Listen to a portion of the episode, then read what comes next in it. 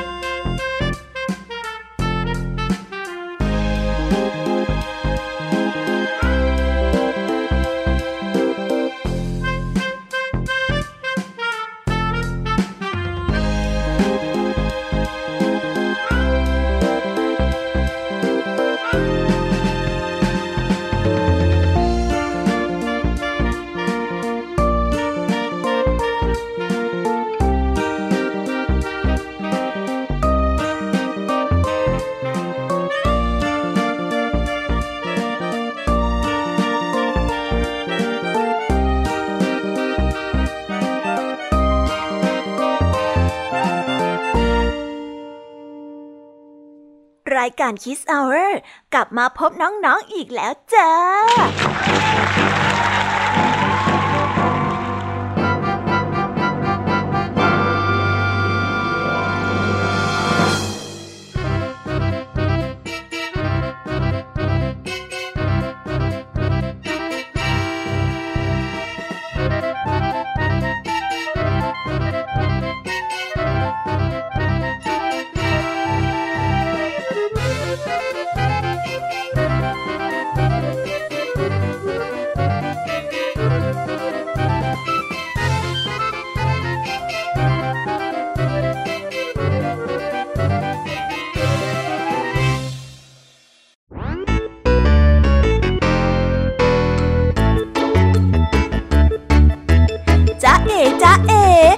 พี่ยามีและผองเพื่อนกลับมาพบน้องๆกันอีกแล้วค่ะ เป็นยังไงกันบ้างคะน้องๆ หยุดเสาร์อาทิตย์กันไปตั้งสองวันกลับมาเรียนวันแรกเนี่ย มีใครคิดถึงวันเสาร์อาทิตย์อยู่ไหมเอ่ยนั่นแน่แอบมีคนบ่นว่าอยากให้ถึงวันศุกร์เร็วๆซะด้วย แต่วันหยุดของพี่ยามีเนี่ยไม่สนุกเลยค่ะ เพราะอะไรนะเหรอคะ ก็เพราะว่าไม่ได้เจอน้องๆยังไงล่ะคะพี่ยามีนะเงาเงาแถมคุณครูไหวก็ยังฝากมาบอกว่าเงาเงาเหมือนกันนะคะ วันนี้ก็เลยเตรียมนิทานมาฝากกันอย่างจุใจเลย อยากรู้กันแล้วหรือยังเอ่ยว่าวันนี้เนี่ยจะมีนิทานเรื่องอะไรกันบ้าง วันนี้คุณครูไหวใจดีก็ได้เตรียมนิทานคุณธรรมทั้งสองเรื่องมาเล่าให้กับพวกเราได้ฟังกัน ซึ่งวันนี้คุณครูไหวก็ได้นำนิทานเรื่องสี่สหายสามัคคี และเรื่องเด็กน้อยนักผจญภัย ส่วนเรื่องราวจะสนุกสนานแค่ไหนต้องไปรอติดตามพร้อม ๆ กันในช่วงครูไหวใจดีกันนะคะ ส่วนพี่ยามีเล่าให้ฟังในวันนี้ ก็ได้พกนิทานแสนสนุกมาสมทบกันอีก 3 เรื่อง โดยนิทานเรื่องแรกของพี่ยามีนั่นก็คือนิทานเรื่องเดรกมังกรเกเร ต่อด้วยนิทานเรื่องหัวโกรนไม่มีใบ และปิดท้ายด้วยเรื่องปลาจอมกลางกับการเอาคืนของฝูงมด นิทานทั้ง 3 เรื่องนี้จะเป็นอย่างไรนั้น เอาไว้ไปรอรุ้นพร้อมๆกันในช่วงพี่แย้มมีเล่าให้ฟังกันนะคะวันนี้ลุงทองดีกับเจ้าจ้อย ก็ได้เตรียมนิทานสุภาษิตมาฝากพวกเรากันอีกเช่นเคยค่ะ ซึ่งในวันนี้นะคะมากับสำนวนไทยที่ว่า อดเปรี้ยวไว้กินหวาน เรื่องราวและความหมายของคำคำนี้เนี่ยจะเป็นอย่างไร เอาไว้ไปรอฟังในช่วงนิทานสุภาษิตกันนะคะ และก็ปิดท้ายกันอีกเช่นเคยกับนิทานพี่เด็กดีจากทางบ้าน ซึ่งในวันนี้เองพี่เด็กดีก็ได้เตรียมนิทานเรื่อง เจ้าหญิงบราวนี่มาเล่าให้กับพวกเราได้ฟังกันในช่วงนิทานพี่เด็กดีนั่นเอง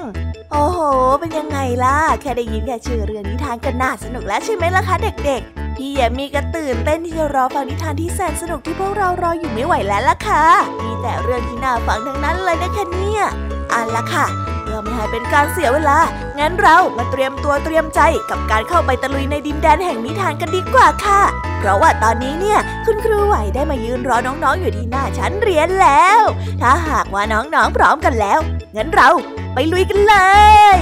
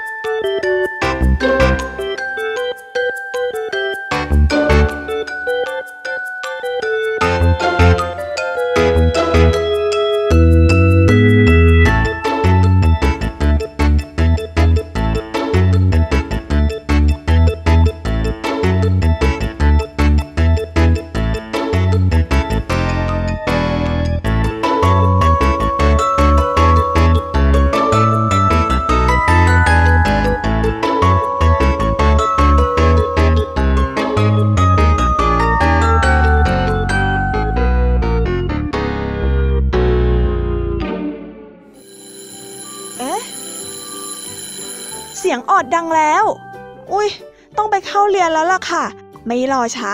เราไปหาคู่ไหวกันเถอะ ไปกันเลย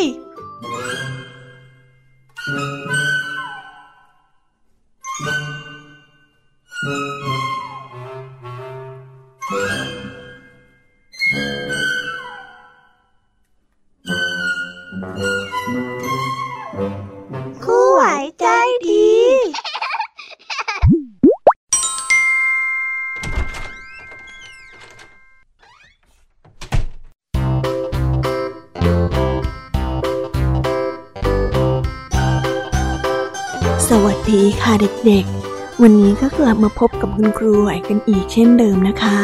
เป็นยังไงกันบ้าง คิดถึงคุณครูไหวหรือยังเอ่ย ถ้าเด็กๆคิดถึงคุณครูไหวกันแล้วเนี่ย งั้นเราไปฟังนิทานเรื่องแรกของคุณครูไหวกันเลยดีกว่าไหมคะ นิทานเรื่องแรกของคุณครูไหวในวันนี้ คุณครูไหวก็ได้นำนิทานเรื่องสี่สหายสามัคคีมาฝากกัน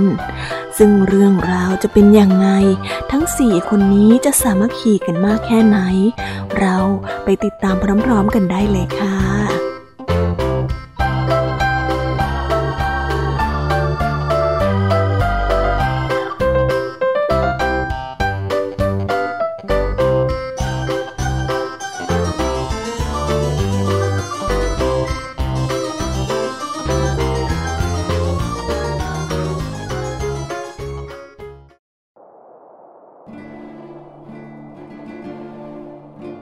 มีเพื่อนสนิทกันสี่คน คนหนึ่งนั้นมีแรงมากมาย คนที่สองนั้นใช้ลูกคิด คิดได้เก่งและก็เร็วแม่นยำในการคิดคำนวณ คนที่สามนั้นไม่เก่งอะไร แต่ว่าหน้าตาดีหล่อเหลา ส่วนคนสุดท้ายนั้นเป็นคนที่ดวงดีมากๆ จะทำอะไรนั้นก็สบาย เพราะว่าชาติก่อนนั้นได้ทำบุญมามาก ปฏิบัติตนอยู่ในศีลในธรรมมาตลอด ชาตินี้ก็เลยเป็นคนที่ดวงดี โชคดี ทั้งสี่คนนี้ก็ได้ปรึกษากันว่า พวกเราลองไปต่างเมืองกันดีไหมเผื่อว่าเราจะได้มีงานมีการทำและก็อยู่กันอย่างสบายในวันหน้าเมื่อเจรจาพูดคุยตกลงกันได้ อย่างนั้นแล้วทั้งหมด ก็ได้พากันเดินทางไปต่างเมือง เพื่อที่จะไปหาเงิน เพื่อความสบาย เมื่อเดินทางไปถึงต่างเมือง ทั้งหมดก็ได้เดินเข้ามานอนอยู่ที่ศาลาที่พักริมทาง แล้วก็ได้กินอาหารที่ทุกคนนำติดตัวมา พอถึงรุ่งเช้า ทั้งหมดก็ตกลงกันว่า จะออกไปหางานทำชายคนที่มีแรงมหาศาลนั้น ก็ได้บอกมาว่า เดี๋ยววันนี้ข้าจะออกไปทำงานหาเงินก่อน เพื่อนๆ รอข้าอยู่ที่บ้านนี่แหละ เดี๋ยวตอนเย็นๆข้าจะกลับมา แล้วชายคนแรกก็ออกไปหางานทำข้างนอก เพื่อหาเงินมา เมื่อชายคนแรกได้ไปที่ตลาด ก็ถามหางานตามที่ตนถนัด เขาได้มุ่งตรงไปยังโรงข้าว เพื่อที่จะขนข้าวเพื่อแลกกับเงิน เมื่อชายคนแรกตกลงกับเจ้าของโรงข้าว แล้วเขาก็ยกข้าวไปเรื่อยๆ จนคนอื่นนั้น คนที่ละกระสอบ แต่เนื่องจากชายคนนี้มีแรงมาก จึงขนทีละสองกระสอบ จนถึงตกเย็น ได้เลิกงาน ชายคนนี้ก็ได้รับค่าจ้างมาหนึ่งพันบาท เป็นค่าแรงเป็นสองเท่าของคนอื่นๆ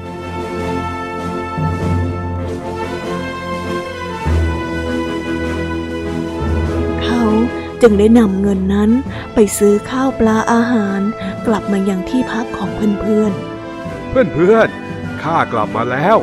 ดีดูสิ มีอาหารเยอะแยะไปหมดเลย ทั้งหมดก็กินข้าวกันจนอิ่มน้ำสำราญ หลายวันพอเงินหมด ชายคนที่สองก็อาสาออกไปหาเงินซื้ออาหาร เพื่อที่จะมาให้เพื่อนๆของตน ชายคนที่สองก็มีหัวใจในการคิดคำนวณใช้ลูกคิดเก่ง เขาจึงเดินทางไปที่ตลาด พอดีว่าไปเจอพ่อค้าสองคน ซื้อของมา แต่ไม่สามารถที่จะตกลงอะไรกันได้ จึงได้ถกเถียงกันเป็นการใหญ่ เมื่อชายคนนี้มาถึง ก็ได้เข้าไปเจรจาไก่เกลี่ยถึงเรื่องราวที่เกิดขึ้น เลยให้ชายคนที่สองนี้ ใช้วิชาของตน ที่คิดคำนวณแล้วก็แบ่งของตามความยุติธรรมให้ทั้งสองฝ่ายได้สำเร็จ เมื่อพ่อค้าทั้งสองตกลงกันได้ ก็ยินดีกับชายคนที่สองนี้เป็นอย่างมาก จึงได้แบ่งปันกำไรเป็นค่าตอบแทนให้กับชายคนนี้ถึงหนึ่งพันบาท เพื่อเป็นการตอบแทน เมื่อชายคนที่สองได้เงินมาก็นำไปซื้อข้าวปลาอาหาร รวมถึงของใช้มาให้เพื่อนๆของตน เมื่อมาถึง ก็ได้เรียกเพื่อนของตนว่า เพื่อนเพื่อนข้ากลับมาแล้ว มากินข้าวกินปลากันเถอะข้ามีเงินซื้อมาเพียบเลย ทั้งหมดก็ได้อยู่ที่บ้านพักกันอย่างสุขสำราญไปเรื่อยๆ จนอาหารและของใช้ส่วนตัวเกือบจะหมด ชายคนที่สามก็อาสาเพื่อนๆเพื่อที่จะออกไปหาเงินมาซื้ออาหารกลับมา ชายคนที่สามนั้นมีรูปร่างหน้าตาดี เขาจึงเดินเข้าไปที่ตลาดที่อยู่แถวนั้นพอดีวันนั้น ลูกสาวเศรษฐีคนหนึ่ง ได้เดินเที่ยวซื้อของในตลาด ก็มาเจอชายคนที่สามพอดี ลูกสาวพอได้เห็นชายคนนี้ก็เกิดความพอใจในตัวของชายคนนี้ ชายคนที่สามได้เข้าไปเกลี้ยวพาลาสี แล้วก็พูดจาหยอกเย้าสาวจนหลงไหล ชายคนที่สามก็ได้บอกกับลูกสาวเศรษฐีว่า นางฟ้าของผม ตัวผมเนี่ยไม่เหมาะกับเธอเลย เพราะว่าผมเนี่ยเป็นคนจน ช่วงนี้ก็เกิดขัดสนในการใช้ชีวิต ไม่เหมือนกับเธอเลยที่มีชีวิตสุขสบาย แถมยังมีเงินทองใช้อย่างสุขสำราญ ถึงจะรักเธออย่างไง ผมก็คงไม่คู่ควรกับเธออยู่ดีนั่นแหละ ลูกสาวเศรษฐีก็ได้เกิดความสงสารในตัวของชายผู้นี้ ก็ได้ให้เงินเขาเอาไว้ใช้หนึ่งพันบาท เพื่อที่จะช่วยในการดำรงชีวิตชายคนที่สามนี้ก็ได้เอาเงินนั้นไปซื้อข้าวปลาอาหารมาเลี้ยงเพื่อนๆของตนเอง พออาหารที่ซื้อมานั้น ใกล้จะหมด ก็จะเป็นหน้าที่ของชายคนที่สี่เขาก็ได้ออกไปเพื่อที่จะไปหางานทำแต่ว่าไม่รู้ว่าจะไปทำอะไร จึงได้ไปนั่งอยู่ที่ริมถนนในเมือง ประจวบกับวันนั้น เจ้าเมืองได้สวรรคตทายาทของเจ้าเมืองนั้น ก็ไม่มีเหล่าเสนาอามาตย์ทั้งหลายก็ได้ตกลงกันว่า เราจะปล่อยรถม้าออกไปในเมือง ให้มันวิ่งไปเรื่อยๆ ถ้าเกิดว่ามันวิ่งไปหยุดที่ใคร เราจะเอาคนนั้นมาเป็นเจ้าเมืองแทน เพราะถือว่า ผู้นั้นจะต้องเป็นผู้ที่มีบุญญาธิการสูงส่งแน่นอน เมื่อเหล่าเสนาอมาตย์ทั้งหลายได้ตกลงกันอย่างนั้น ก็ได้ปล่อยรถม้าจากพระราชวังมา ม้า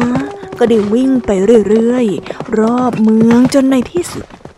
ก็มาหยุดอยู่ที่ชายคนที่สี่ เนื่องจากชายคนที่สี่นี้ เป็นคนที่มีดวงดี เนื่องจากชาติก่อนนั้น เป็นคนที่อยู่ในศีลธรรม และได้ทำบุญอยู่เป็นประจำ ผลบุญจากชาติก่อนนั้น ก็ได้ส่งผลถึงชาตินี้ เมื่อรถม้ามาหยุดอยู่ที่ชายคนนี้ เหล่าเสนาอมาตก็ได้นำตัวของเขา ยกยอให้เป็นเจ้าเมือง ครองเมืองอย่างสบายสืบมา แต่ชายคนนี้ไม่ได้ลืมเพื่อนของตนแต่อย่างใด เขาก็ได้ช่วยเหลือเพื่อนของตนให้ดีแล้วก็สบายกันทั่วหน้า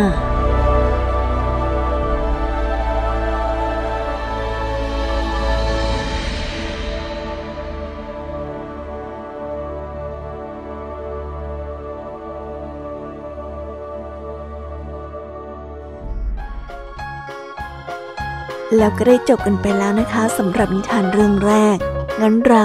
ไปต่อกันในนิทานเรื่องที่สองกันเลยนะคะ ในนิทานเรื่องที่สองนี้ เป็นนิทานเกี่ยวกับเด็กน้อย ผู้ที่ไม่ยอมแพ้ต่อโชคชะตา แม้มีความพิการ แต่จิตใจก็กล้าหาญมากๆ งั้นเราไปฟังนิทานเรื่องนี้พร้อม ๆ กันได้เลยค่ะ ในนิทานที่มีชื่อเรื่องว่า เด็กน้อยนักผจญภัย เรื่องราวจะเป็นยังไง เราไปฟังกันได้เลยค่ะ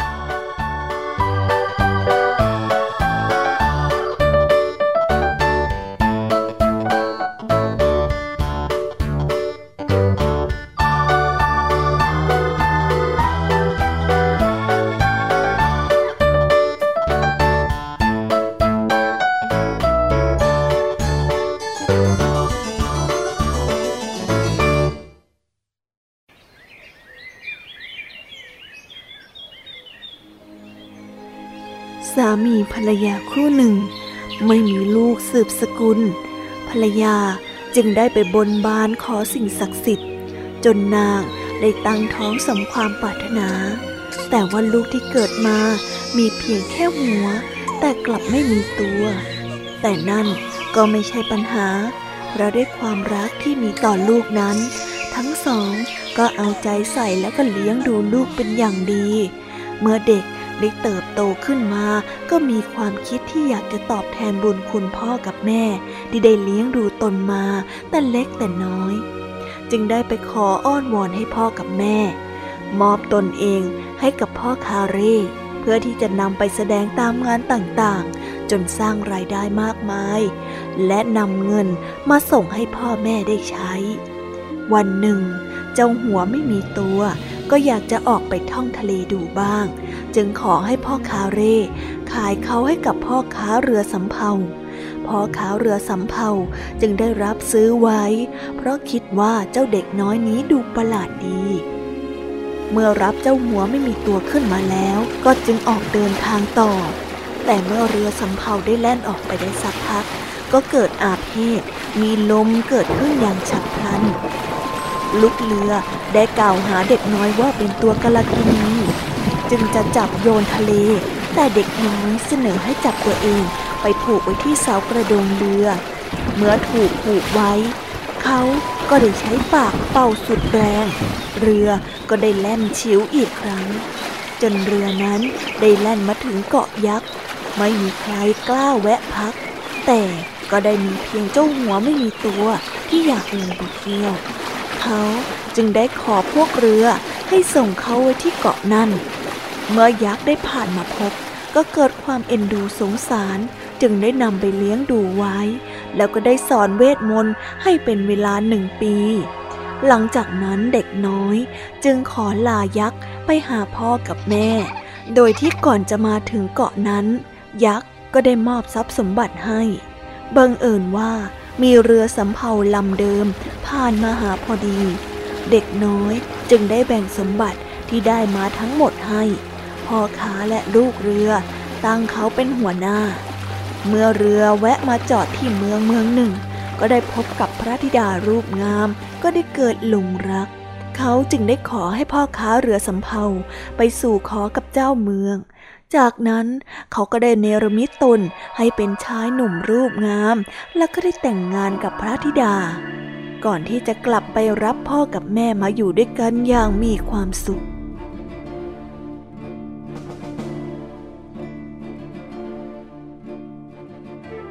นิทานเรื่องนี้ก็ได้สอนให้เรารู้ว่า การไม่ย่อท้อต่อโชคชะตา และความกล้าหาญที่จะออกไปใช้ชีวิต จะทำให้เราแข็งแกร่งขึ้น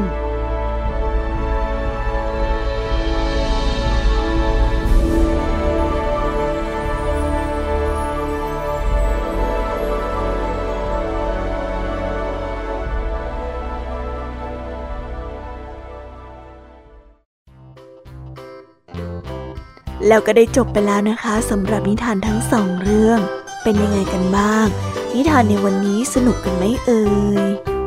เด็กๆต้องสนุกกันแน่ๆเลย ทั้งทิดถึกและก็เด็กน้อย เป็นคนที่น่าเอาเป็นแบบอย่างมากเลยนะคะ เด็กๆว่าไหม ใครสนใจลองเอาแนวคิดของนิทานไปใช้ได้นะ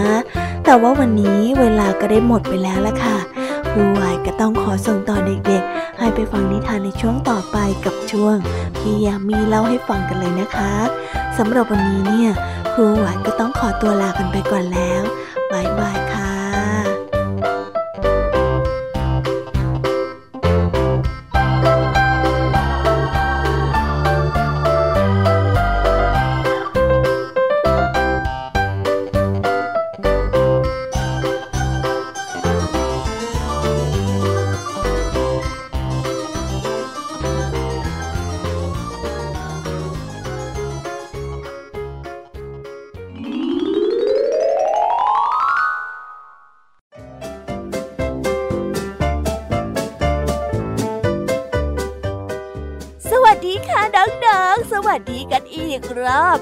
พบกับพี่ยามีในช่วงพี่ยามีเล่าให้ฟังกันอีกแล้ว วันนี้พี่ยามีขอมาเล่านิทานแบบจัดหนักจัดเต็ม และก็เข้มข้นเหมือนเช่นเคย ถ้าอยากรู้แล้วว่ามันเข้มข้นแค่ไหน งั้นเราไปฟังนิทานกันเลยค่ะ ในนิทานเรื่องแรกของพี่ยามีนี้ มีชื่อเรื่องว่าเดรกมังกรเกเร เรื่องราวจะเป็นยังไง งั้นเราไปฟังกันได้เลยค่ะ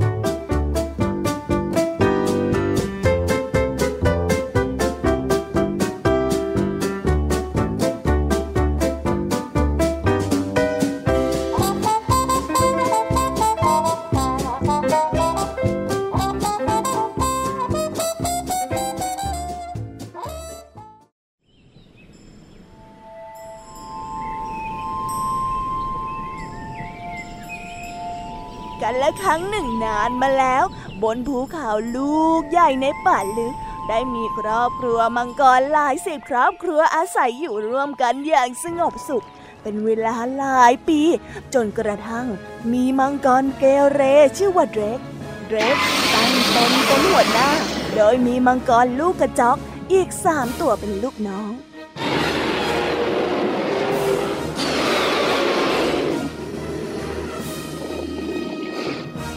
ทุกวันเดรกกับเหล่าลูกน้อง มักจะพากันมาสร้างความเสียหายให้กับหมู่บ้านมังกร โดยการพ่นไฟใส่ถ้ำที่อยู่ของมังกรตัวอื่นๆทำให้พงของถ้ำนั้นถล่มลงมา เพื่อความสนุกสนานของตน หรือบางครั้ง มังกรเกเรพวกนี้ ก็แอบขโมยอาหารของมังกรตัวอื่นมากินทำให้เจ้าของต้องอดอาหารที่ตนหามาด้วยความลำบากในมื้อนั้นไป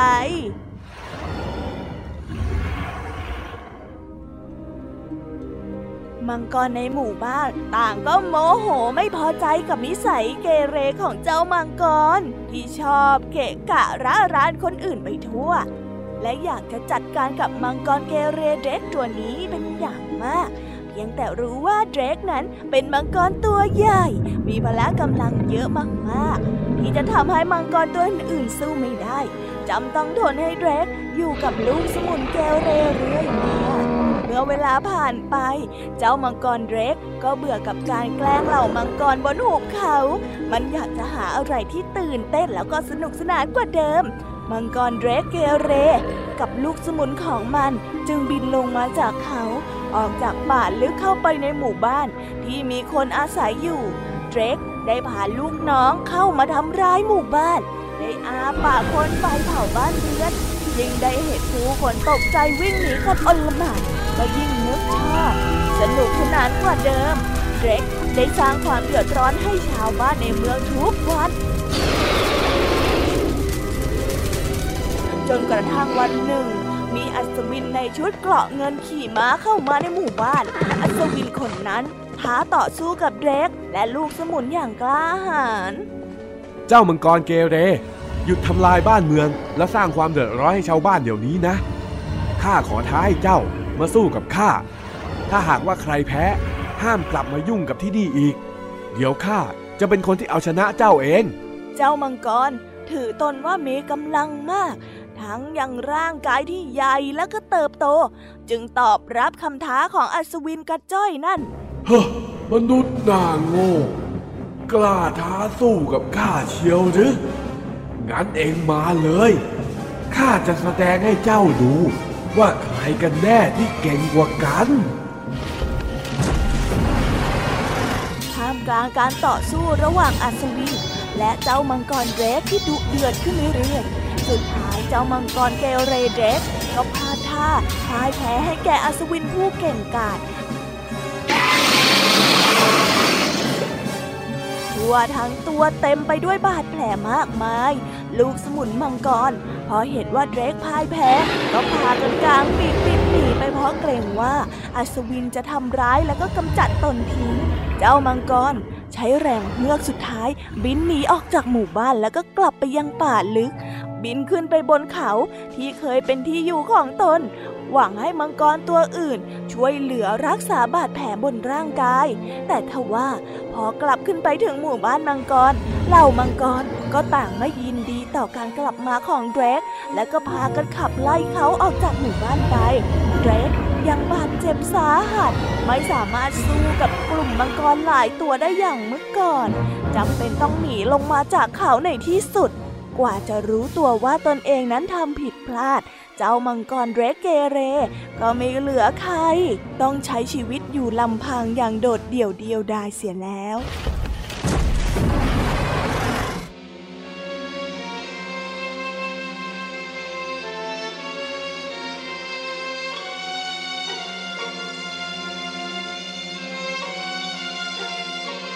นิทานเรื่องนี้ก็ได้สอนให้เรารู้ว่า การทำร้ายกันแกล้ง รังแกผู้อื่น คนที่อ่อนแอกว่าเรา เพื่อสนุกสนานเป็นสิ่งที่ไม่ควรทำอย่างยิ่ง เพราะสุดท้ายแล้วก็จะไม่เหลือใคร อยากที่จะเป็นเพื่อน หรือให้ความช่วยเหลือคนที่ทำไม่ดีกับคนอื่นเหมือนอย่างเดรกในตอนท้ายก็ต้องใช้ชีวิตอยู่อย่างลำพัง เพราะไม่มีใครอยากคบหาเป็นเพื่อนด้วย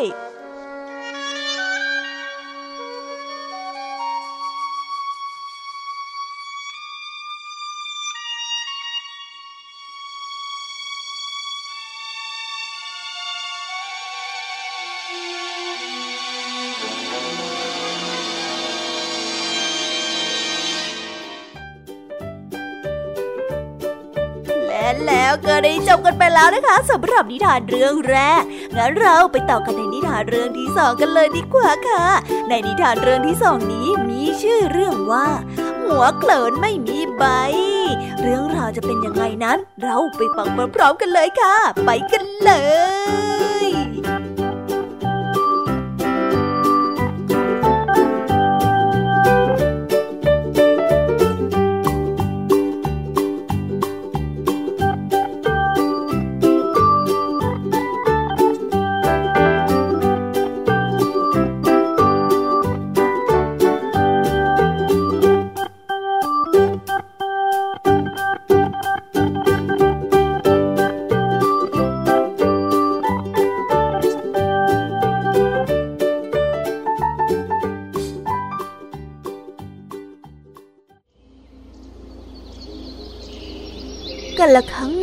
านมาแล้ว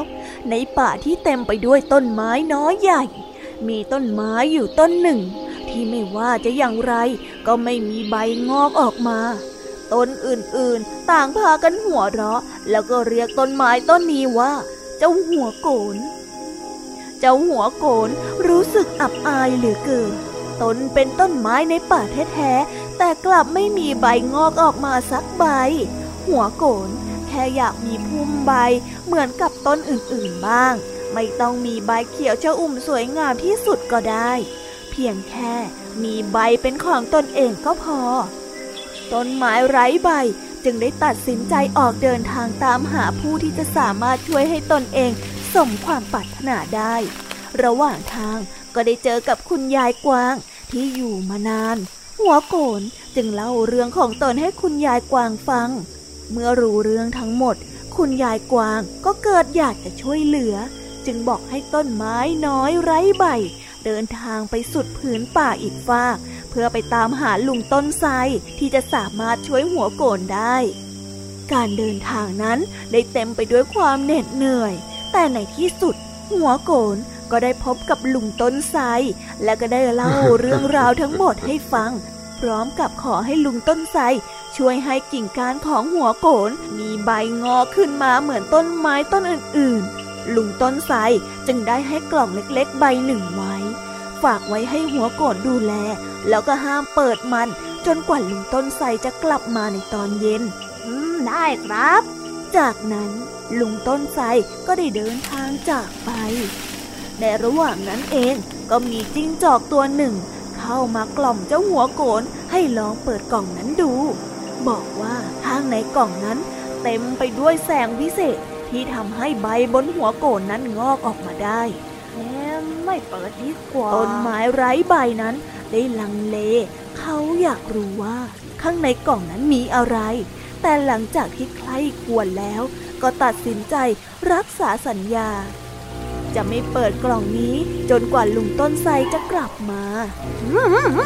ไม่เปิดดีกว่า ลุงต้นไทรได้กลับมาแล้ว หัวโกรนได้ดีใจเป็นอย่างมาก แล้วก็ได้รีบยื่นกล่องที่ฝากเอาไว้คืนให้กับลุงต้นไทร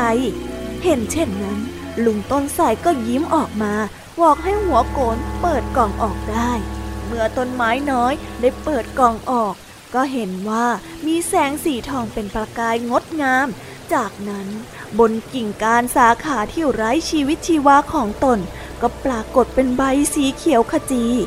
ลุงต้นไทรได้บอกกับหัวโกนไปว่า เองทำถูกแล้วเจ้าหัวโกนการที่เองรักษาสัญญาไม่ยอมเปิดกล่องออกดู ถือว่าเองเนี่ยเป็นคนที่ซื่อสัตย์และมีความมุ่งมั่นตั้งใจเป็นอย่างมาก ใบไม้บนตัวของเองเป็นตัวแทนของความซื่อสัตย์ในใจ ถ้าหากว่าในใจของเองยังคงมีความซื่อสัตย์อยู่ ใบไม้เหล่านี้ก็จะยังอยู่กับเองตลอดไป ไม่ต้องกลัวว่ามันจะร่วงหายไปไหนหรอกนะ ตั้งแต่นั้นมา หัวโกรนก็ยึดมั่นในความซื่อสัตย์ตลอดมา แล้วก็มีใบสีเขียวที่งดงามตลอดกาลนิทานเรื่องนี้ก็ได้สอนให้เรารู้ว่า เมื่อในใจของเรามีความซื่อสัตย์ ทั้งต่อตนเองและผู้อื่น สุดท้ายแล้ว เราก็จะได้รับของขวัญที่วิเศษที่สุด เหมือนเช่นที่หัวโกนมีใบสีเขียวงดงามเป็นของตัวเอง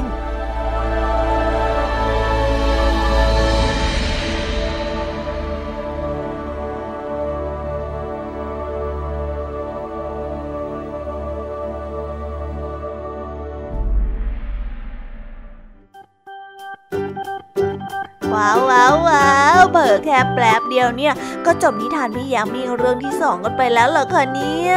แอน้องๆจุใจกันแล้วหรือยังเอ่ย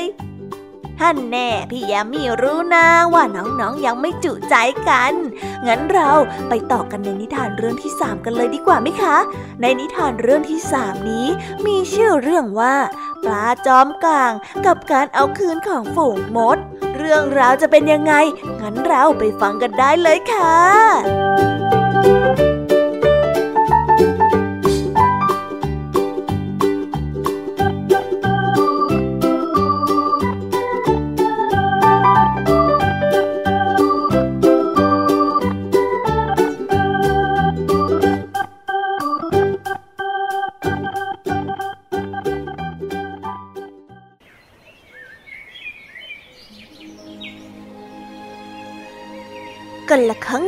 านมาแล้ว มีปลานิสัยไม่ดีตัวหนึ่ง วันๆไม่ยอมออกหาอาหาร และก็หวังแต่รอให้เหล่ามดเดินข้ามสะพานมา และมันก็จะพยายามพ่นน้ำใส่มด เพื่อให้ตกลงมาในแม่น้ำแล้วพวกปลาก็จะจับกินเป็นอาหาร ส่วนถ้าวันไหน มันจับไม่ได้ มันก็จะใช้เล่ห์กลในการหลอกล่อให้มดตายใจ โดยการพูดจาดูถูกเหล่ามด พื่อให้มดยืดนิ่งๆ แล้วมันก็จะพ่นน้ำใส่เข้าไปอีกรอบ เพื่อให้มดตกลงมาในน้ำเป็นอย่างนี้ทุกวันซ้ำแล้วซ้ำเล่า และในวันนี้ก็เช่นกัน เจ้าปลาเกเลมาดักรอเพื่อที่จะซุ่มจับเจ้าพวกเหล่ามดที่เพิ่งเดินทางมาจากการหาอาหารอีกเช่นเคย โอ้ไอเจ้ามดตัวกระเปียก พวกเอ็งนี่มันขยันจริง ๆ เลย ออกหาอาหารกันได้ทุกวี่ทุกวัน พวกเองไม่เบื่อกันมั่งเหรอ แถมในแต่ละวันเนี่ย พวกเองก็ไปหามาให้มดตัวอื่นกินอีกนะ นี่ถ้าเป็นข้า ข้าสู้เก็บเอาไว้กินคนเดียว จะได้ไม่ต้องออกมาหาอาหารทุกวันแบบนี้จะดีกว่า ข้า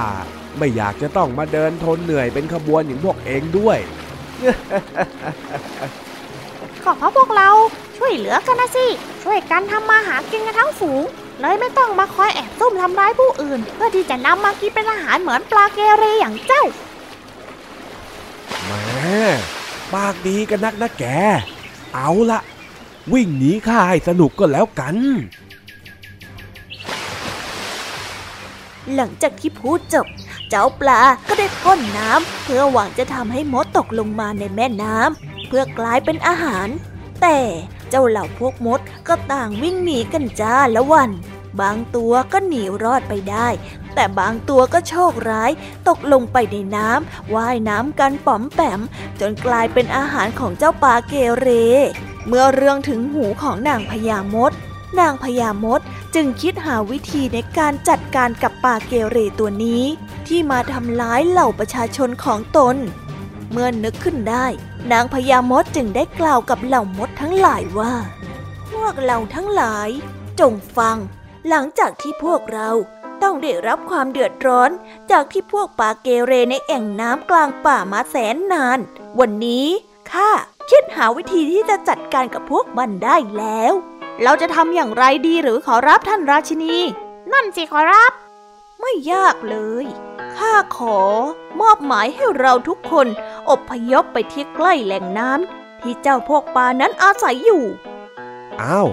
แล้วอย่างนี้พวกมันจะไม่กินเราง่ายขึ้นเหรอครับ ไม่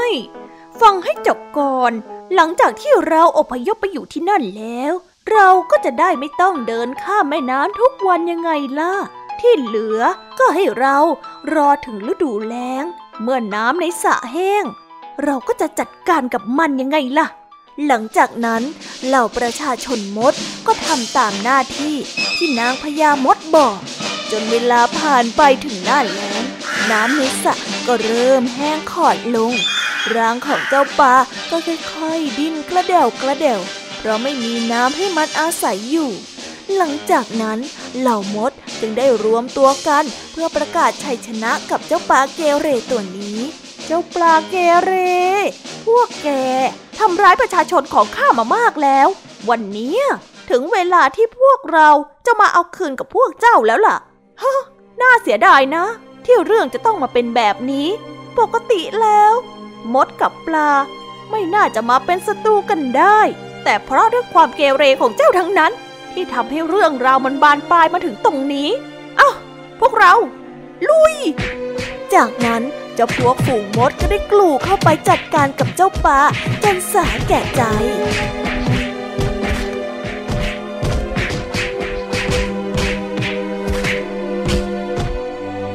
นิทานเรื่องนี้ก็ได้สอนให้กับเรารู้ว่า ใครทำอะไรไว้ก็ต้องได้รับผลของการกระทำหากเราไม่เบียดเบียนกัน ก็จะไม่ต้องมีการแก้แค้น และก็นำมาซึ่งจุดจบที่น่าเศร้าแบบนี้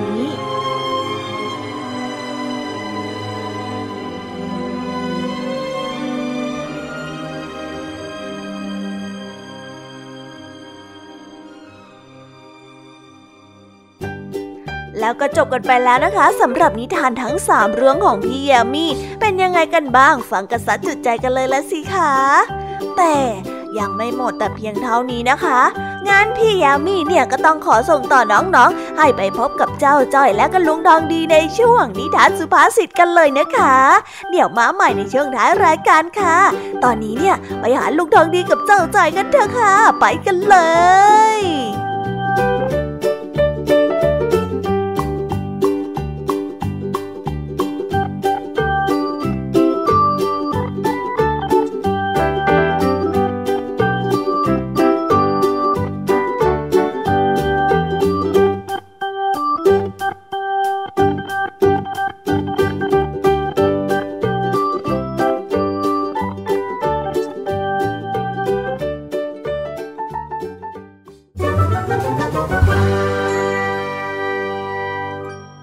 นิทานสุภาษิต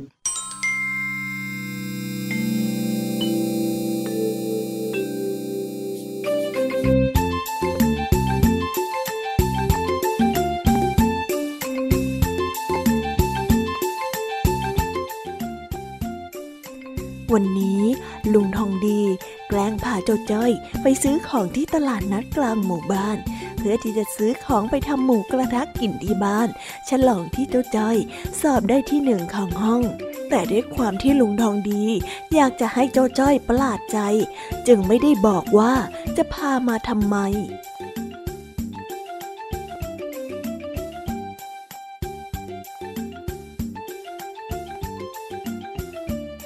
โอ้ลุงทองดีจ้อยกำลังดูการ์ตูนอยู่สนุกสนุกแท้ๆ รอจ้อยหน่อยก็ไม่ได้ ไม่ได้ไม่ได้ วันนี้เป็นวันสำคัญ ต้องเร่งรีบกันหน่อย ถ้ามาช้าแล้วของหมดข้าจะไปหาซื้อที่ไหนไม่ได้อีกเลยนะ วันสำคัญเหรอ วันสำคัญอะไรเหรอจ๊ะลุง หรือว่าลุงทองดีถูกหวยเฮ้แต่เอ๊ะเมื่อไม่กี่วันมานี่ลุงทองดีก็ยังบ่นว่าโดนหวยกินอยู่นี่นาะนี่นี่ เอ็งไม่ต้องพูดก็ได้เรื่องถูกหวยกินน่ะ พูดแล้วข้าเจ็บใจ ก็จอยอยากรู้นี่นะ ว่าวันนี้มันพิเศษยังไง ก็ลุงทองดีทำตัวน่าสงสัยอะ เอานะเอ็งเดินตามข้ามาเถอะ แล้วก็ช่วยข้าถือของอย่างเดียวก็พอ ไม่ต้องพูดมาก น่ะ ถามก็ไม่บอก แถมยังมาโขกสับเด็กน้อยตาดำๆอย่างจอยอีกโอ้ เอ็งนี่มันขี้บ่นจริง ๆ เลยนะเจ้าจ้อย จากนั้นลุงทองดีก็ซื้อของจนครบ ก็จึงได้นำพาจ้อยกลับบ้าน แต่ระหว่างทางที่กำลังกลับบ้านนั้น ก็ได้เดินผ่านร้านหมูกระทะร้านหนึ่ง แล้วจู่ๆเจ้าจ้อยก็งอแง อยากจะกินหมูกระทะขึ้นมาลุงทองดีลุงทองดี ร้านหมูกระทะเออหมูกระทะน่ากินจังเลยหนู ดูสิดูสิกินหอมหอมจอยอยากกินเนอะเออ น่ากินน่ากิน แต่ว่าเรารีบกลับบ้านกันก่อนดีกว่า เดี๋ยวมันจะมืดเอาซะโถลุงจ้อยพูดขนาดนี้แล้วยังไม่พาจ้อยไปกินอีก นี่จ้อยอุตส่าห์มาช่วยแบกของให้ลุงแล้วนะ ลุงทองดีใจจืดใจดำจริงๆเลยอะอืมนี่ไอ้เจ้าจ้อย เอ็งนี่พูดสักข้าดูแย่ไปเลยนะ ใจเย็นๆสิ อดเปรี้ยวไว้กินหวาน เดี๋ยวกลับถึงบ้านแล้วเอ็งก็เข้าใจเองนั่นแหละ ไม่เข้าใจอะไรทั้งนั้นน่ะจ้อยอยากกินหมูกระทะ หมูกระทะ หมูกระทะ หมูกระทะ ไม่อยากจะกินของหวาน ไม่รู้แหละจ้อยจะกินหมูกระทะ เอ๊ะ เอ็งนี่ ข้าบอกว่าให้กลับบ้านไง กลับก็ได้ แล้วทั้งคู่ก็เดินกลับบ้าน ระหว่างทาง ลุงทองดีก็ได้ชวนจ้อยคุย เอ็งเข้าใจคำว่าอดเปรี้ยวไว้กินหวานไหมฮะเจ้าจ้อย เจ้าจ้อย เอ็งจะโกรธอะไรข้ากันนักกันหนาแล้วเนี่ยไม่รู้จ้ะจ้อยไม่รู้อะไรทั้งนั้นเนี่ยคำว่าอดเปรี้ยวไว้กินหวานเนี่ย มันหมายความว่า อดใจไว้ก่อน เพราะหวังว่าจะมีสิ่งที่ดีกว่าที่รอเราอยู่ข้างหน้า จ้ะ อ้าว เอ็งไม่อยากจะฟังนิทานหรือยังไงล่ะวันเนี้ยไม่รู้ไม่รู้ โอ้โอ้โอ้อ้าวอ้าวงั้นข้าเล่าให้เองฟังก็ได้ ครั้งหนึ่ง มีชายคนหนึ่งที่อยากจะกินอาหารที่อร่อยที่สุดในโลก เขาจึงต้องเดินทางไกลเพื่อไปยังเมืองที่เรื่องลือกันว่า มีพ่อครัวที่ทำอาหารได้อร่อยที่สุด เขาจึงได้เดินทางไปยังเมืองแห่งนั้น ระหว่างการเดินทาง เขารู้สึกหิวมากๆ แต่ถึงแม้จะมีร้านอาหารมากมาย ที่ตั้งเรียงรายอยู่ระหว่างทาง ก็ไม่ได้ทำให้เขา สนใจ หรือว่าจะยอมกินอะไรเลย เขายอมอดทนต่อความหิวไปจนถึงปลายทาง และในที่สุด เขาก็ได้ชิมอาหารที่อร่อยที่สุด เขาซาบซึ้งในความอร่อย ที่เป็นผลมาจากความอดใจ ที่จะไม่กินอะไรมาก่อนหน้านี้จนน้ำตาแห่งความปลื้มปิติถึงกับไหลออกมาเลยละ อ๋อ อย่างนี้เองเหรอจ๊ะ โธ่เจ้าจ้อย เองนี่จะงอนข้าไปถึงไหน ต้องทำยังไงเองถึงได้ยอมคุยกับข้าดีๆ เนี่ย หมูทะ ฮะหมูทะหมูทะฮะอะไรนะ เองพูดอะไรข้าได้ยินไม่ค่อยชัด หมูทะจอยอยากกินหมูกระทะจอยอยากกิน อ๋อ งั้นเองลองดูตะกร้าที่เองถือสิ ว่ามันมีอะไรอยู่ในตะกร้าบ้าง ก็มี หมู ผัก น้ำจิ้มลูกชิ้นแล้วก็น้ำซุป เอ๊ะ ทำไมมันเหมือนเครื่องทำหมูกระทะจังเลยล่ะจ๊ะลุงทองดี ก็หมูกระทะละสิ ข้าบอกไว้แล้วว่าให้เองอดเปรี้ยวไว้กินหวาน ข้าจะทำหมูกระทะให้เองกินอยู่แล้ว แล้วจะไปแวะร้านหมูกระทะทำไมล่ะฮะ เองนี่ก็เอาแต่งอนงอนงอนไม่เข้าใจข้าเอาซะเลยก็จอยไม่รู้นี่นะ ลุงทองดีไม่บอกตั้งแต่แรกอะใครจะไปรู้กันเล่า งั้นข้าไม่ทำละ ข้างอนเองบ้างก็แล้วกัน โอ้ลุงทำสิจ้าทำทำทำทำจ้อยอยากกิน ว่าแต่ที่ลุงทองดีบอกวันนี้เป็นวันพิเศษ มันคือวันอะไรเหรอจ๊ะลุงทองดี ก็เป็นวันที่ฉลองการสอบได้ที่หนึ่งของเองยังไงล่ะเจ้าจ้อยอ้าวลุงทองดีรู้ด้วยเหรอจ๊ะเฮ้ย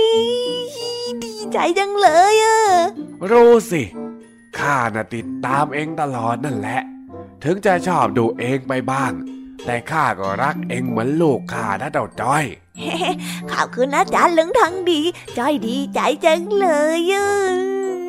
อ้าวอ้าวมัวแต่ยืนซึ้ง เดี๋ยวก็มืดกันพอดี ไปไปรีบกลับบ้านข้าเองก็ชักจะอยากกินหมูกระทะบ้างแล้วเหมือนกัน ไปไปไป นิทานเด็กดี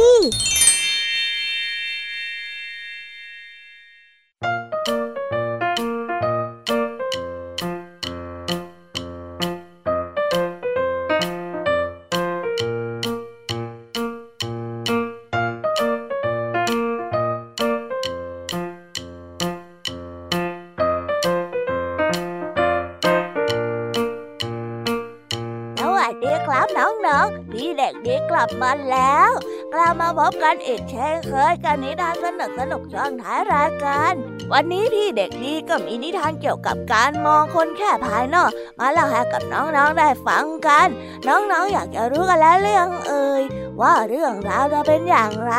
ถ้าอยากรู้กันแล้ว งั้นเราไปฟังนิทานเรื่องนี้พร้อมๆกันได้เลยครับ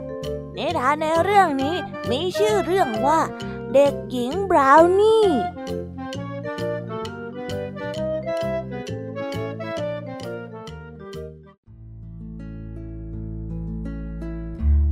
ห้องเรียนที่เด็กๆกำลังตั้งใจเรียนครูสมอนซึ่งเป็นครูประจำชั้นก็ได้พาเพื่อนใหม่มาแนะนำให้เด็กๆในห้องได้รู้จัก เด็กผู้หญิงคนนี้ เธอเป็นเด็กที่ผิวดำทั้งตัว ผมก็หยิกหย่อยฟูฟ่อง ริมฝีปากก็หนา และก็ตัวสูงกว่าเด็กคนอื่นๆในห้อง เด็กหญิงผู้นี้มาใหม่แล้วก็ได้ส่งยิ้มหวานให้กับเพื่อนๆอย่างเป็นมิตร แล้วก็ได้พูดแนะนำตัวเองไปว่า สวัสดีจ้าทุกคนเราชื่อบาวนี่นะจ๊ะยินดีที่ได้รู้จักจ้ะแต่ถ้าว่าเพราะรูปรักภายนอกที่แตกต่าง เพื่อนเพื่อนคนอื่นๆทำให้ไม่มีใครอยากเล่นกับเด็กหญิงบราวนี่สักคน ทุกๆวันที่ไปโรงเรียน ตอนที่ครูมองไม่เห็น พวกเด็กผู้ชายก็มักจะปาเศษกระดาษชิ้นเล็กๆใส่เธอ พอตอนกลางวัน ตอนที่ทุกคนจับกลุ่มกินข้าว ก็ไม่มีเพื่อนผู้หญิงกลุ่มไหนยอมให้เธอกินด้วย บางครั้งก็ถูกเพื่อนๆล้อเรื่องสีผิวและก็ผมหยิกย้อยของเธอ เด็กหญิงบานนี่รู้สึกเสียใจมาก ที่เพื่อนๆไม่ชอบแล้วก็คอยจะกั่นแกล้งเธอจนกระทั่งวันหนึ่ง ระหว่างที่เดินทางกลับห้องเรียน เธอก็ได้เจอเงินหล่นอยู่ เด็กหญิงบราวนี่ก็ได้เก็บเงินนั้นขึ้นมา แล้วก็นำไปส่งให้คุณครูสมอนเพราะเธอจำได้ว่าคุณครูบอกว่าไม่ว่าจะเก็บของอะไรได้ หากไม่ใช่ของตัวเอง ก็ต้องส่งคืนเจ้าของ แต่เด็กหญิงบราวนี่ไม่รู้ว่าเงินนี้เป็นของใคร เธอเลยเก็บไปส่งให้คุณครูเพื่อที่คุณครูจะได้ตามหาคนที่เป็นเจ้าของต่อไป อืม นักเรียนฟังครูนะคะ เด็กหญิงบราวนี่เก็บเงินได้ ทุกคนตรวจดูในกระเป๋าสิคะว่า มีเงินใครหายไปหรือเปล่า หลังจากที่ทุกคนตรวจกระเป๋าของตัวเอง เด็กหญิงตัวแรกผิวขาวที่ชื่อว่ากะทิก็ยกมือขึ้น เพราะเงินในกระเป๋าเธอหายไปครูสมองจึงให้เด็กหญิงบราวนี่เป็นคนนำเงินไปคืนให้กะทิขอบใจมากเลยนะจ๊ะถ้าไม่ได้เธอ เราคงต้องอดข้าวกลางวัน เพราะไม่มีเงินไปซื้อแน่ๆเลย เพราะเธอตัวดำแถมผมก็ฟูๆดูท่าทางน่ากลัว เราเลยไม่อยากเล่นด้วย แต่ต่อไปเนี้ย เรามาเป็นเพื่อนกันเถอะนะ เธอเป็นคนดีมากๆเลย เรามาเป็นเพื่อนกันนะ หลังจากวันนั้น เด็กหญิงบราวนี่ก็ไม่ต้องเหงาอีกต่อไป เพราะมีเด็กหญิงกะทิเป็นเพื่อน และเพราะเด็กหญิงบราวนี่ เป็นคนซื่อสัตย์ชอบช่วยเหลือเพื่อนเพื่อน ทั้งยังเป็นเด็กดีมีน้ำใจ เพื่อนที่ชอบแกล้ง แล้วก็ไม่ยอมเล่นด้วยในตอนแรก ก็เริ่มเปลี่ยนใจหันมาเป็นเพื่อนที่ดี แล้วก็เลิกแกล้งเด็กหญิงบาวนี่ในที่สุด นิทานเรื่องนี้ก็ได้สอนให้พวกเรารู้ว่า อย่าตัดสินผู้อื่นไปก่อน เพียงเพราะรูปรักษณ์ภายนอกที่แตกต่างจากเรา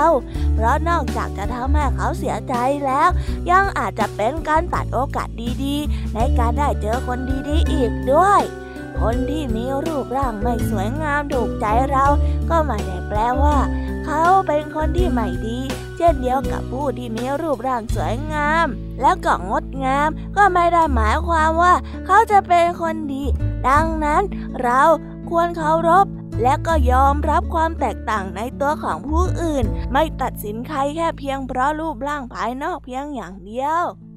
แล้วก็ได้จบลงไปแล้วนะครับสำหรับนิทานของพี่เด็กดีที่ได้เตรียมมาเล่าให้กับน้องๆฟังกันในวันนี้ น้องๆฟังนิทานแล้ว ก็อย่าลืมนำไปปรับใช้กับชีวิตด้วยนะ อย่าตัดสินใจใครแค่ภายนอกยังอย่างเดียวกันแล้วครับ แล้ววันนี้เวลาของพี่เด็กดีก็หมดลงไปแล้ว เอาไว้พบกันใหม่ในวันหน้านะ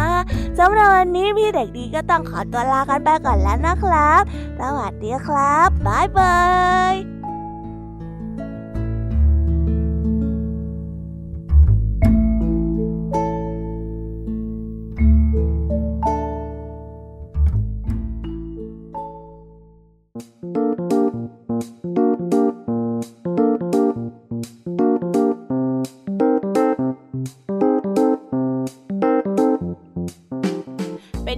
บ้างคะน้องๆสำหรับนิทานหลากหลายเรื่องราวที่ได้รับฟังกันไปในวันนี้ สนุกกันไหมเอ่ยหลากหลายเรื่องราวที่ได้นำมาบอกเล่าแล้วก็แบ่งปันเรื่องราวต่างๆ ที่เกิดขึ้นในโลกแห่งนิทานที่เต็มไปด้วยจินตนาการ อย่างรายการ Kiss Hour นั่นเอง บางเรื่องก็มีข้อคิดสะกิดใจ ส่วนบางเรื่องก็ให้ความสนุกสนานเพลิดเพลิน แล้วแต่ว่าน้องๆ จะฟังแล้วเห็นความสนุกในแง่มุมไหน ส่วนพี่ยามีแล้วก็ผองเพื่อนเนี่ยก็มีหน้าที่ในการนำนิทานมาส่งต่อถึงน้องๆ เท่านั้นเองละค่ะ ส่วนในวันต่อไปจะมีนิทานเรื่องอะไรมาเล่าให้กับพวกเราได้ฟัง หรือน้องๆคนไหน อยากให้พี่แอมมี่นำนิทานเรื่องอะไรมาแบ่งปันให้กับเพื่อนๆ ก็สามารถมาสกิดบอกพี่แอมมี่ได้เลยนะ เพราะว่าพี่แอมมี่ยินดีรับนิทานมาบอกต่อเสมอเลยล่ะค่ะ และวันนี้นะคะ เราก็ได้ฟังนิทานกันมาจนถึงเวลาที่ใกล้จะหมดลงอีกแล้วล่ะค่ะ ใครที่ฟังไม่ทันหรือว่าฟังไม่ครบเนี่ย ก็สามารถไปย้อนฟังได้ที่เว็บไซต์ไทย PBS Radio นะคะ หรือแอปพลิเคชันไทย PBS Radio ได้นะ ถึงเวลาต้องกล่าวคำลาแล้วพี่แอมมี่ต้องคิดถึงน้องๆอีกแน่เลยละค่ะ แต่ไม่ต้องห่วงนะคะน้องๆพี่แอมมี่ขอสัญญาว่า เราจะกลับมาพบกันกับนิทานสนุกๆแบบนี้อีกแน่นอน เราจะกลับมาพบกันกับนิทานสนุกๆแบบนี้อีกแน่นอน น้องๆอย่าลืมนำข้อคิดดีๆ ที่ได้จากการรับฟังนิทานแสนสนุกของครูไหวพี่ยามีลุงทองดี และก็นิทานเด็กดีในวันนี้ไปใช้กันด้วยนะคะเด็กๆ เอาไว้พบกันใหม่ในวันพรุ่งนี้นะสำหรับวันนี้พี่ยามีและรายการ Kiss Hour ก็ต้องขอตัวลากันไปก่อนแล้วล่ะค่ะพี่ยามีไปแล้วนะ bye bye ค่ะน้องๆ